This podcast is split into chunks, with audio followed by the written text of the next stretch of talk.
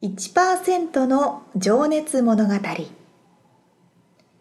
海外に住んでいる日本人は日本人総数のわずかに1%この番組では海外進出や起業を果たしたビジネスオーナーや経営者また各業界のプロフェッショナルな方々へ対談形式でインタビューをしていきます。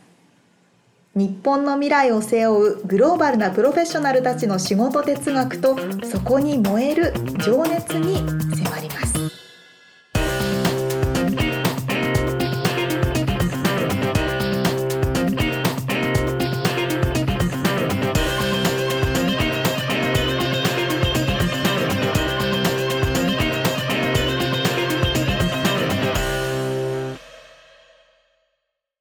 ちはこんにちは。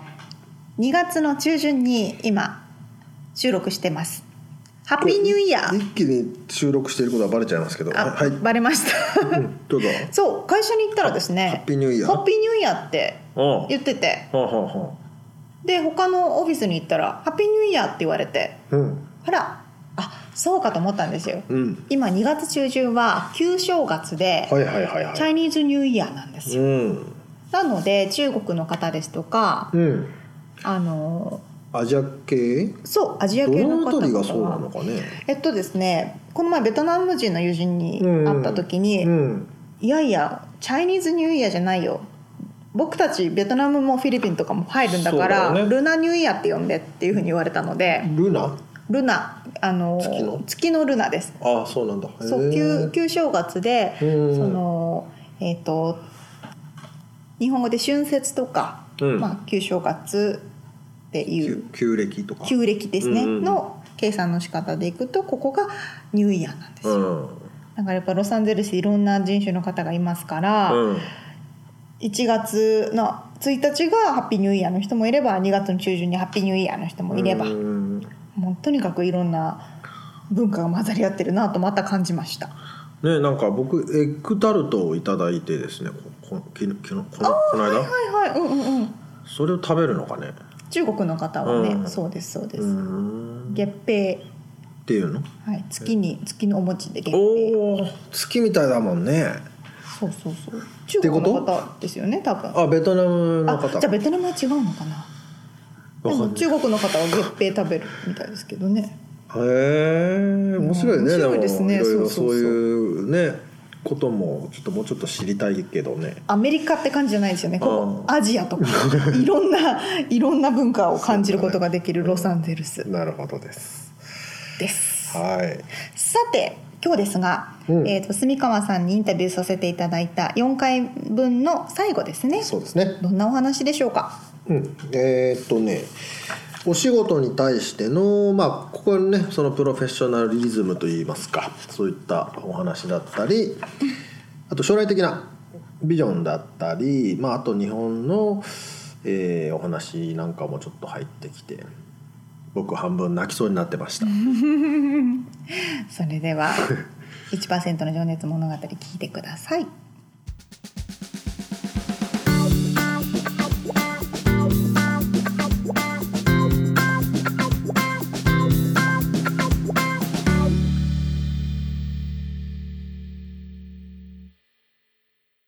すいませんなんか話もうちょっともっと聞きたいんですけど、はい。時間もあまりないと思うんで、えええちょっと次の質問に行きますとですね、はい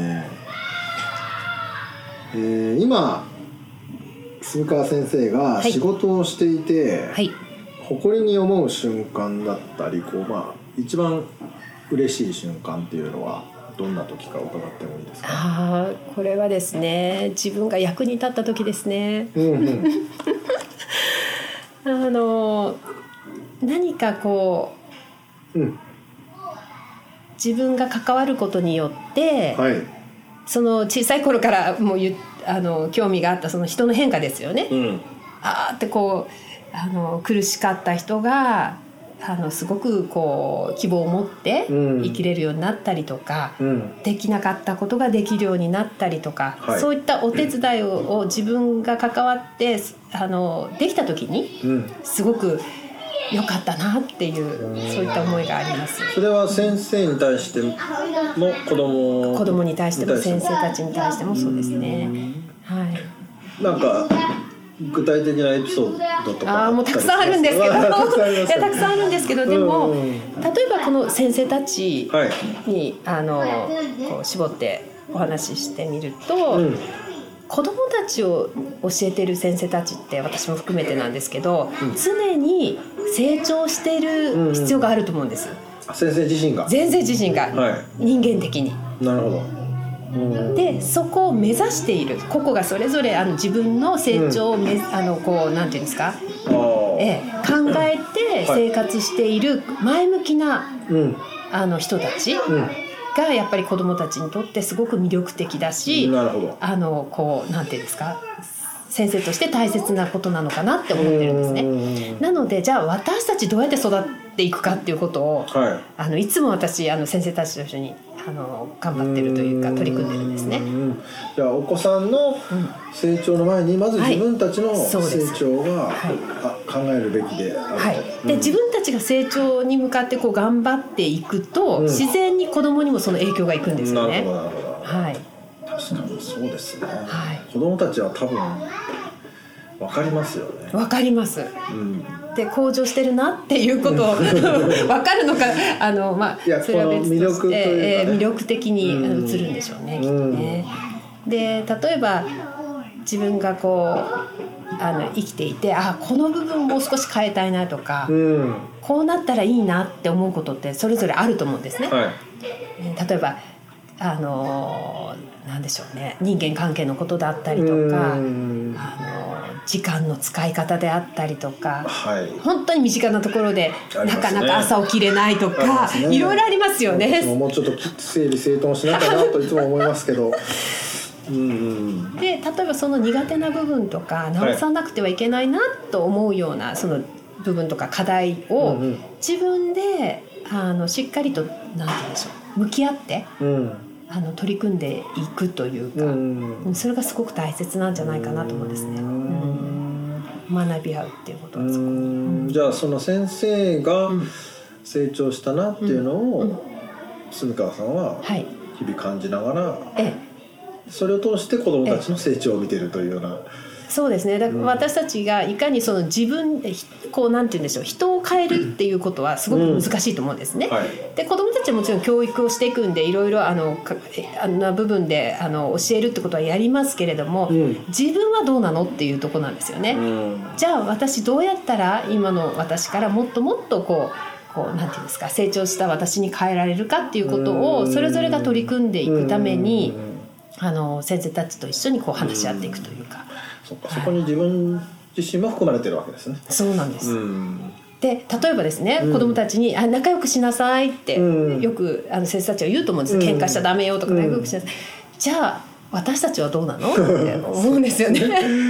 例えば人の悪口を言ったりとか、ね。ええ。あのあの人ちょっと気に食わないのよとか、うん。まあ、そうそういうことじゃなくて、うん。どうやってそのグループで、うん。あのもちろん真剣にこの仕事に取り組む上で、うん。あのなんて言うんでしょう。真剣さはありますけれどもどうやって仲良くしていくか、うん。そういったピースフルなねコミュニティを作っていけるかっていうのはかなりあのいろんな方たちが揃ってこう仕事していくと難しいことでもあると思いうんます、それは大人になればなるほどはい。難しくなっていくような気がしますね。でもですね、はい。うちの先生たち、うん。本当にみんなあの近いと言いますか、うん仲がいい。仲がいいですね、うん。仲がいいですしお互い全然こう違う性格ですけれども、うん。認め合っているし、何かこう不調和が起こった時とかは、うん。それをとことん話し話し合って、うん。そこを解決していく。うん。前向き時にね。前向きに、うん。時々こうミスコミュニケーションだったりこう、うん。なんていうんですかそんなまあ誤解が誤解が、ええ。うん。やっぱりそこをこううん常に取り組んでますね。うん。なるほどですね。じゃあちょっとその先住川さんの仕事哲学って何ですかっていうちょっと僕あこれ皆さんにしてる質問なんですけど、はいちょっと哲学っていうとね大げさに聞こえるかもしれないですけどその、まあ、仕事の流儀といいますか。えええええ大事にしていること、先ほどの話とちょっと近いかもしれないですけど、そうですね。本当近くなるんですけど、今自分ができる、役に立てるなんていうの最大のことを、うん。とにかく出し切る、その瞬間瞬間。に、なるほど。ええ。一言で言葉にするとなんだろうな。まあそれか。自分が最大限役に立つそのその時を生きるっていう感じですよね。本当にその瞬間に役こう役に立てるように、うん。はい、例えばそれが子供であったり、うん。あの対先生であったり、親御さんであったり、うん。は確かにね。なんか先ほどからもその子供たちにかける一言とかもねなんか結構い、はい、重要なんだろうなって思いますあーとても重要だと思います。ねはい、すごくそう思います。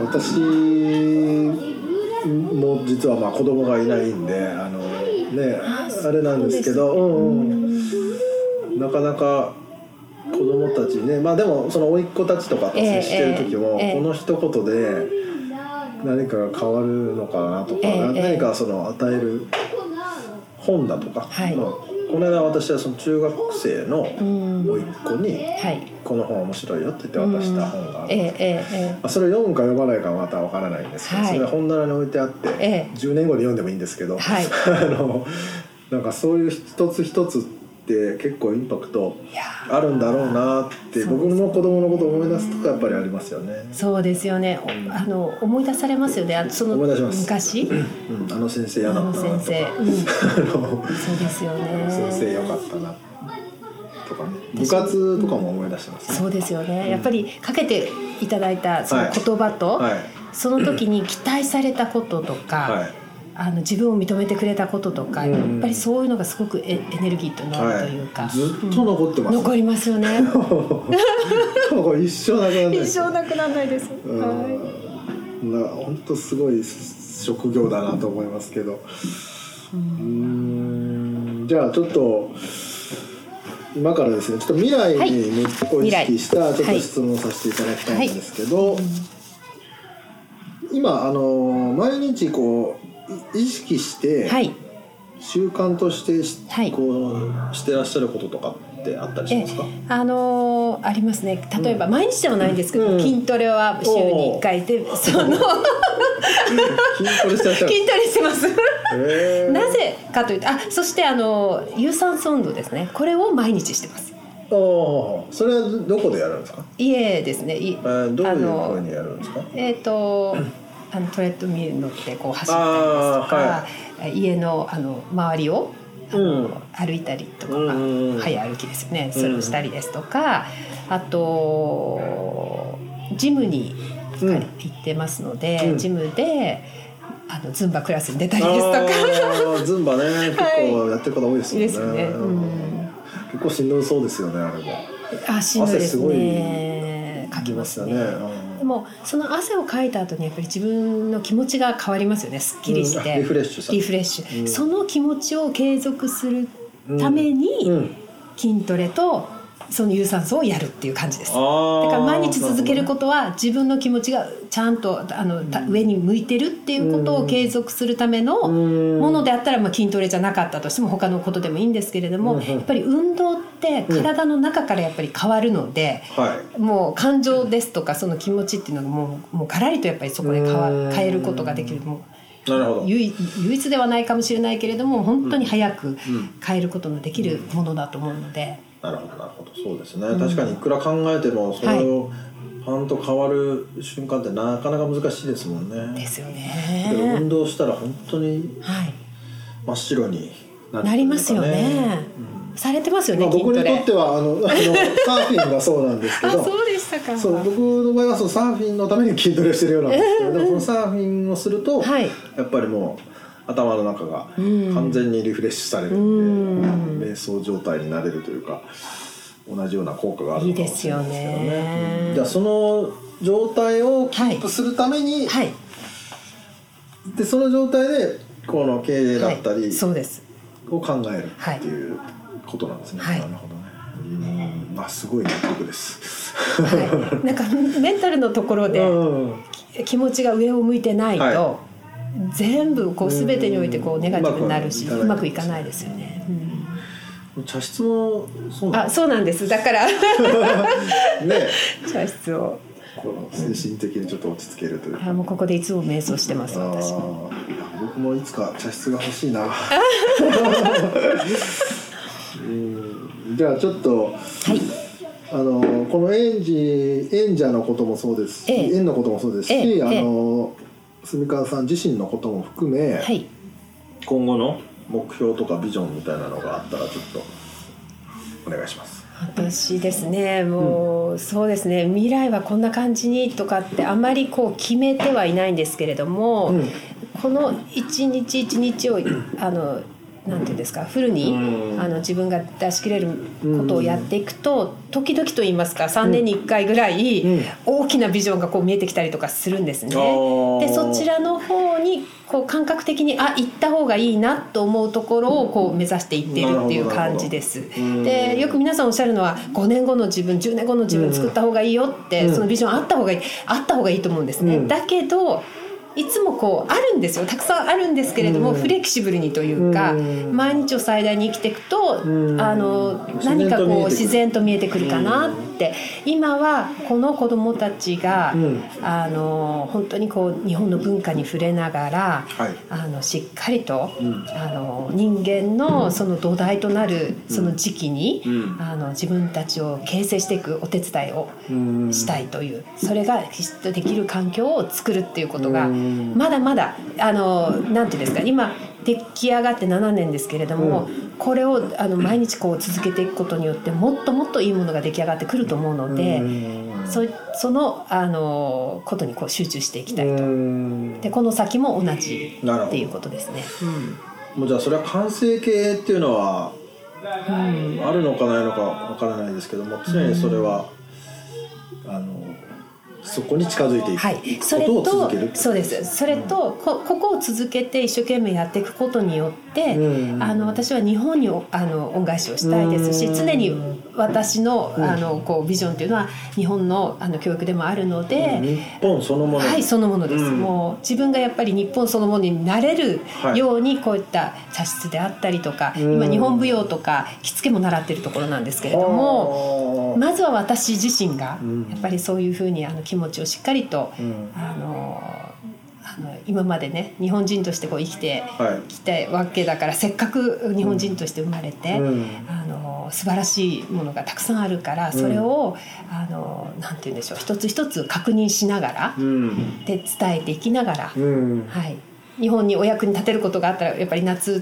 とかもそうです。このトレーニングにしてもそうですけれども、うんうん。向こうに行ってうん。こちらで得た知識とかいろんなあの体験を皆さんにシェアしていきながら、うん。はい、関わっていきたいなという感じです。うん。なるほど素晴らしいですね。いいえそんなことないです。いやでもまあやっぱりね、うん、僕も同じような気持ちがあるっていうかね、日本大好きになっちゃいますよね。なっちゃいますよね。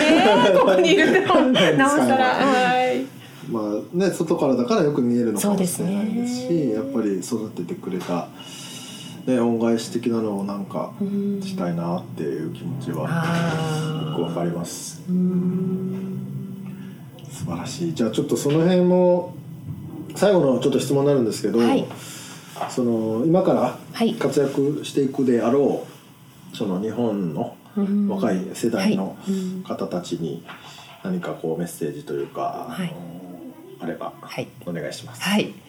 えあの日本って素晴らしいと思うんですね。はい。あの日本の素晴らしさってやっぱり私たちみたいに外に出て初めて気が付くっていう場合がたくさんあるというか皆さんそうやっておっしゃってるそうですね。ですよね。うん。でそこに、まあ単一民族、ええ。ー単一言語。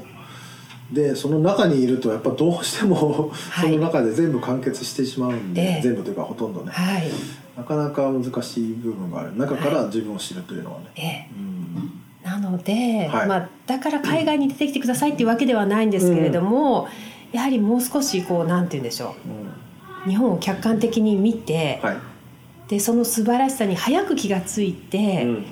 あのなんだろうその良さっていうか、うん。もっと追求してその自分のルーツであるっていう、その日本をうん。みんなでうん。もっと勉強して、うん。もっとこうなんて言うんでしょう。誇らしくたくさんの人に。うんうん。たくさんの人と、うん。その日本人の人たちが、うん。あのこうたくましくうん。生きていってほしいなというか私も含めてそうなんですけれども、うん。はい、そういったことをメッセージにしたいなと最近ちょっと思うようになりましたね。なるほどなるほど。うん。なるほど。ありがとうございます。うん。じゃあそんな感じかな？何か言い残したことはないですかね？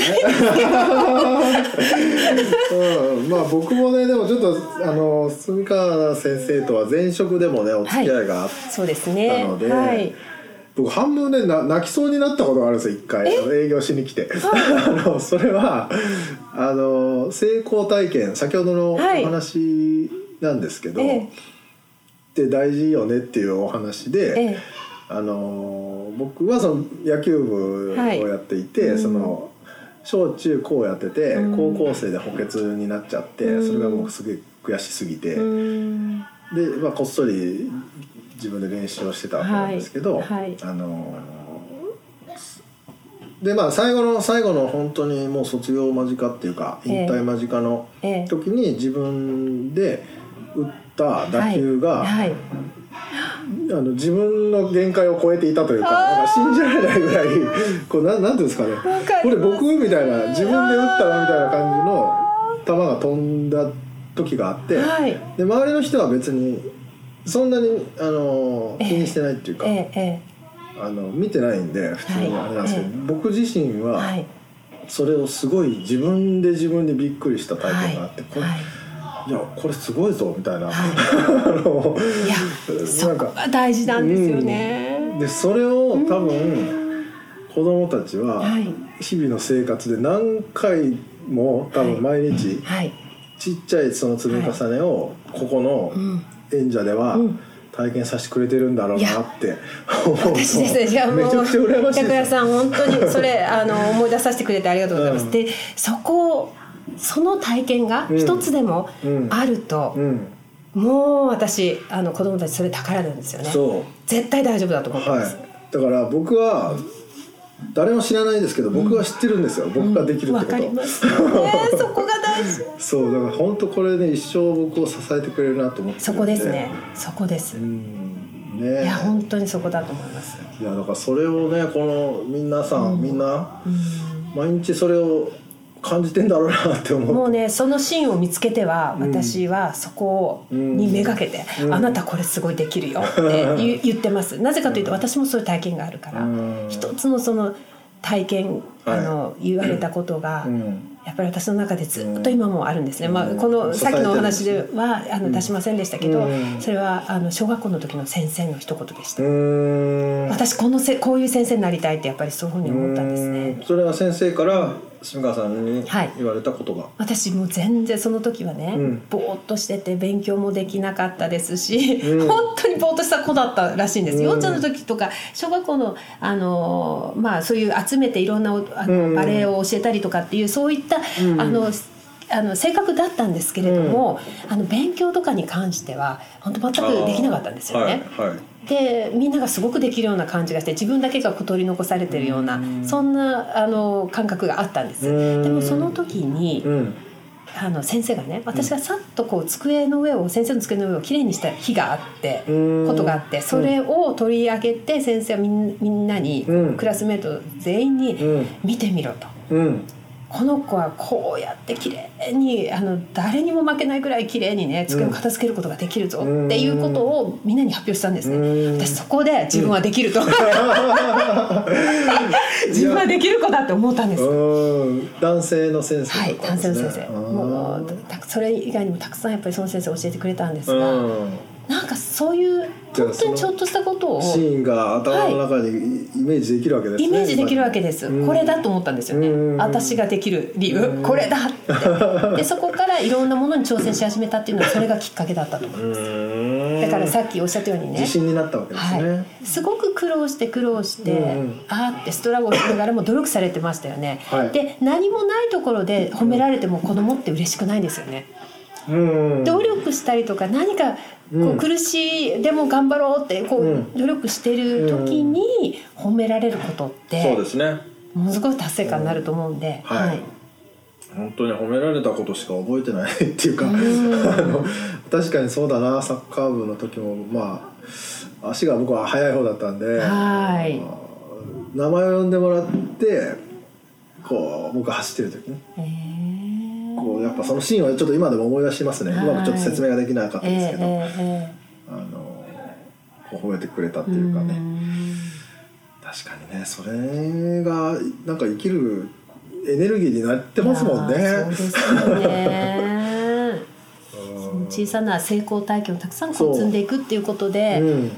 まあ、それで自分が作られていくというかね。うん、そうですね。うん。それがまさにモンテッソーリ教育だと思ってます。本当にいやーちょっとまた半分涙が出そうになってますけど。この辺で時間もそろそろなんで、すいません。今今日はじゃあありがとうございました。こちらこそありがとうございました、い。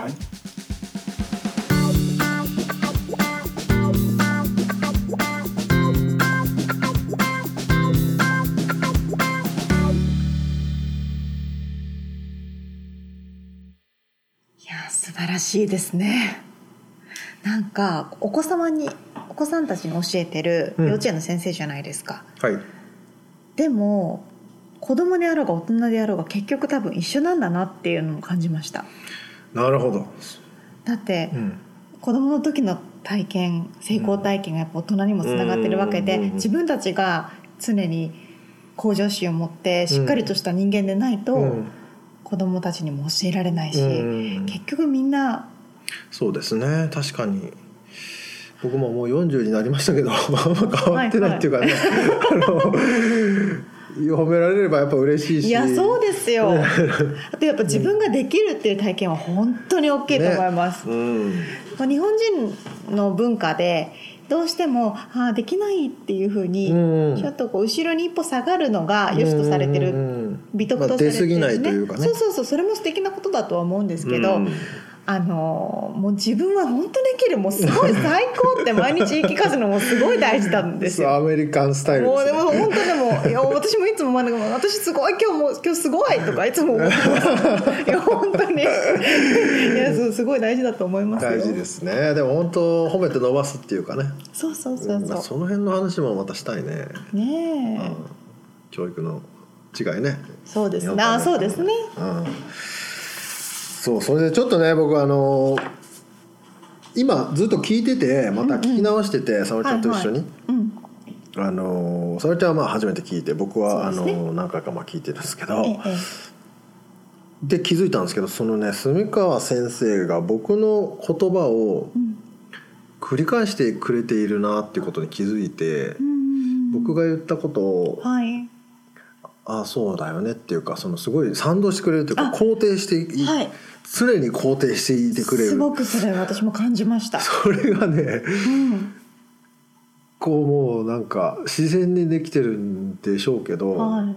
なんかすげえ嬉しくなってこっちもなんか話しちゃったりとかね、うんなんかそのうんやっぱり嬉しくなっちゃうっていうか、うそうですよね。んなんかそれもなんかねお母さんのようなね 大きさを持った方なんだなっていう決して否定はしないそう。ですよね。本当に。うん。そこがなんか僕今更気づいたんですけど。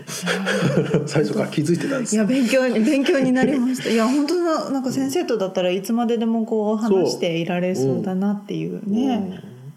いやー素敵なお話ありがとうございました。うんありがとうございます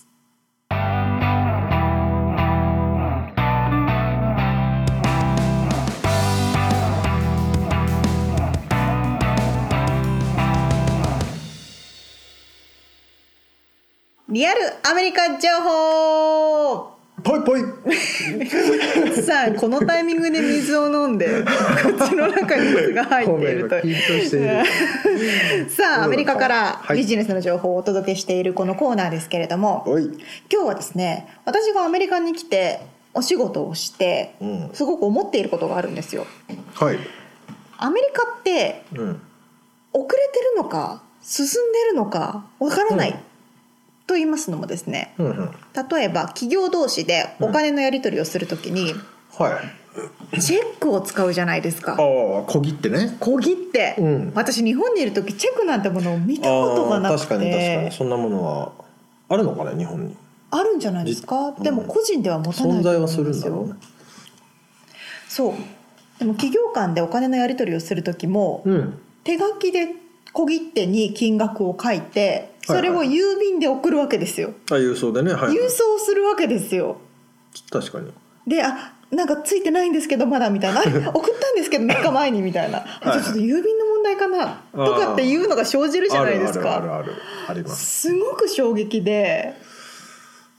確かにそうなのかね。日本だとうん。オンラインバンキングでピポってやってすぐ履歴が残るみたいなイメージああとか振り込みか。そうそう売り込みもね、うん。でアメリカ国内でさえ国内でっていうか国内の場合はうね、ん。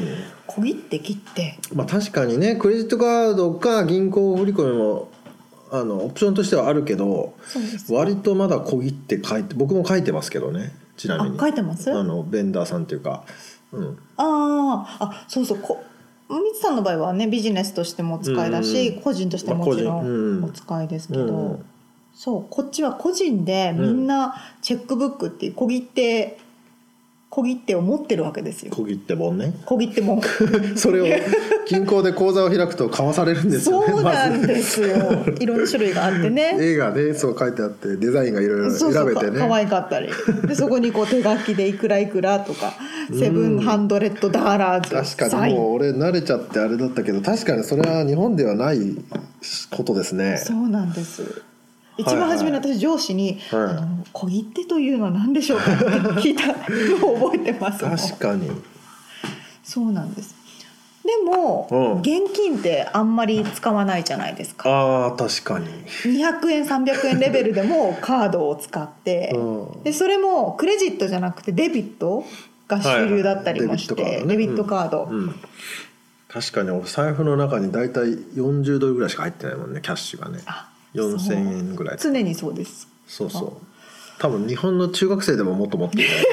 いやそんなもんでしょうね、うん。小銭計算できない人いっぱいいるんじゃないですか、うん。小銭多分出してる人って中見るとちょっとああいないね。ねえことがないから。観光客のねそうそうそう。まあたまに友達とか来るとねやっぱ日本風に小銭を払いますけどね。そうそうそうそう。う んあなかなかまりこっちはやらないですね。そうなんですよ。お釣りもじゃらっともらったりもするのかな。でもそのコインを貯めてそのコイン、コインをなんかうん。商品券に生産してくれるような機械とかもあるので、うん だから小銭を出すこともないし、うん。でファックスとかもあまり使わない。っていうか見たことは私もないんですけど、確かに確かに確かに。まあ電子ファックスだね。あるとしても。あ電子ファックス、うん。ああのスキャンして電子で行く感じですか？そうそうそうそうそう。か。日本はまだファックスをあれか。そうなんです。結構使ってると確かにどっかで読んだ気がするな。そう。でもアメリカは公式書類は紙で提出しなさいって言われる。あー確かにね。郵送で来るしね大事なやつはね。そうなんですよ、うん。でまた郵送のこの郵便システムがすっごく遅かったりすそるうね。めちゃくちゃなくなるしね。そうすごいなくなる。にもかかわらずその小切手を郵送で送ってたまになくなるみたいな。うん。まあ荷物もたまになくなるけど。なくなります。み皆さん気をつけてくださいね。確かにそう言われてみるとね。そう。進んでんのか遅れてんのか。の分かんないんです。よああなるほどなるほど。そうそうそう確かにな。まあでもテクノロジーとかなんかねその IT の話とかになるとうん。すげえ進んでるなとは思ってたんですけど。そうですね、うん。特にシリコンバレー周う辺は、ん。まあフィンテックとかね今はもうそのまあクレジットカードまあ日本もねそのうちキャッシュレス社会というか、ね、今はもうその転換期に差し掛かっているんだろうと思いますが、うんそうそう。すごい進んでる部分とまだまだまだまだというかそういう紙の文化が残ってたりとか。確かに。面白いですね。というようなうん。リアルな実体験のビジネスの場での。ねまたでもちょっとそういった話他にもありそうですね。うんこういうのを聞きたい。リクエストこれどうなってますか？とかっていうのもコメントでぜひいただけると、あの桜でもいいので沙織ちゃんの親族の方でもいいので。聞いてるからやめて。よ 送ってください。ろしくお願いします。僕も誰かに頼もうかなじゃあ。だ 誰か誰でもいいから送ってください。ね来たらね俺楽しそうだからそうですね。それを最初は桜で。それをやってみたいっていう。さあということではい。アメリカ、リアルアメリカ情報でした。はい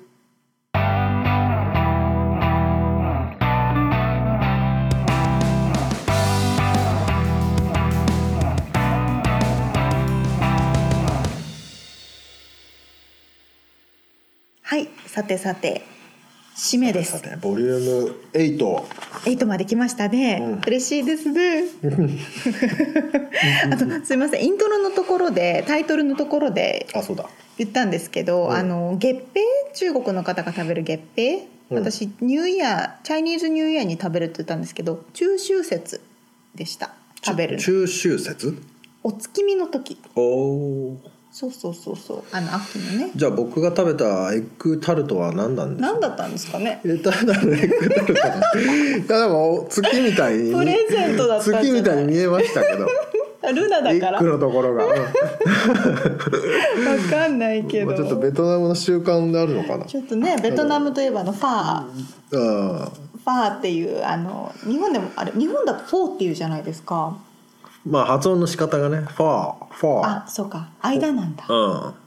私ずっとなんかフォーだと思ってて。俺もそう思ってた。ねあのライスヌードル？はい。のラーメンンみたいなやつね。うん。そうでもなんかこの前そのベトナムのうちの友達に「のファーファー」っていうファー。間だと思うよ「アイズファー」うんとかもねこの辺たくさんありますから。ベトナムコミュニティも大きいですしね。うん。そうそうそう。ねなような感じの締めのコーナーですけど。さてさてこれでインタビューの2人目をうん。終わるが終わったということになりますけれども。はい。次はどのような方にインタビューを？これがまたまだ決まってなくてですね。お楽しみということですね。なんかでもどんなのがいいどんなのがいいかなっていうとどういうお話がどういうお話が楽しいかな、まあ、ちょっとねバラエティーをこうに富んだ幅広いねものにしていきたいなと思ってるんで。そうですね。まあお楽しみにということで。はい。僕もね楽しい身なんですけどねどんな方が？うん本当にね話聞いてるの楽しくて面白いですよね。皆さんそれぞれのストーリーがあってね、この収録も楽しいしね、だらだらとやっておりますが、徐々に形が固まってきたのではないかと。そうですね自分たち褒めないとやっぱりそうですねすごかった。今日も私たち素晴らしかったです。素晴らしいよね 最高だよねっていうふういやそれでいいと前向きにいきましょう。うんいやとにかく本当に聞いてくださった方ありがとうございます。ありがとうございますさあということで1%の情熱物語、い次回もぜひお楽しみにしてください。お楽しみに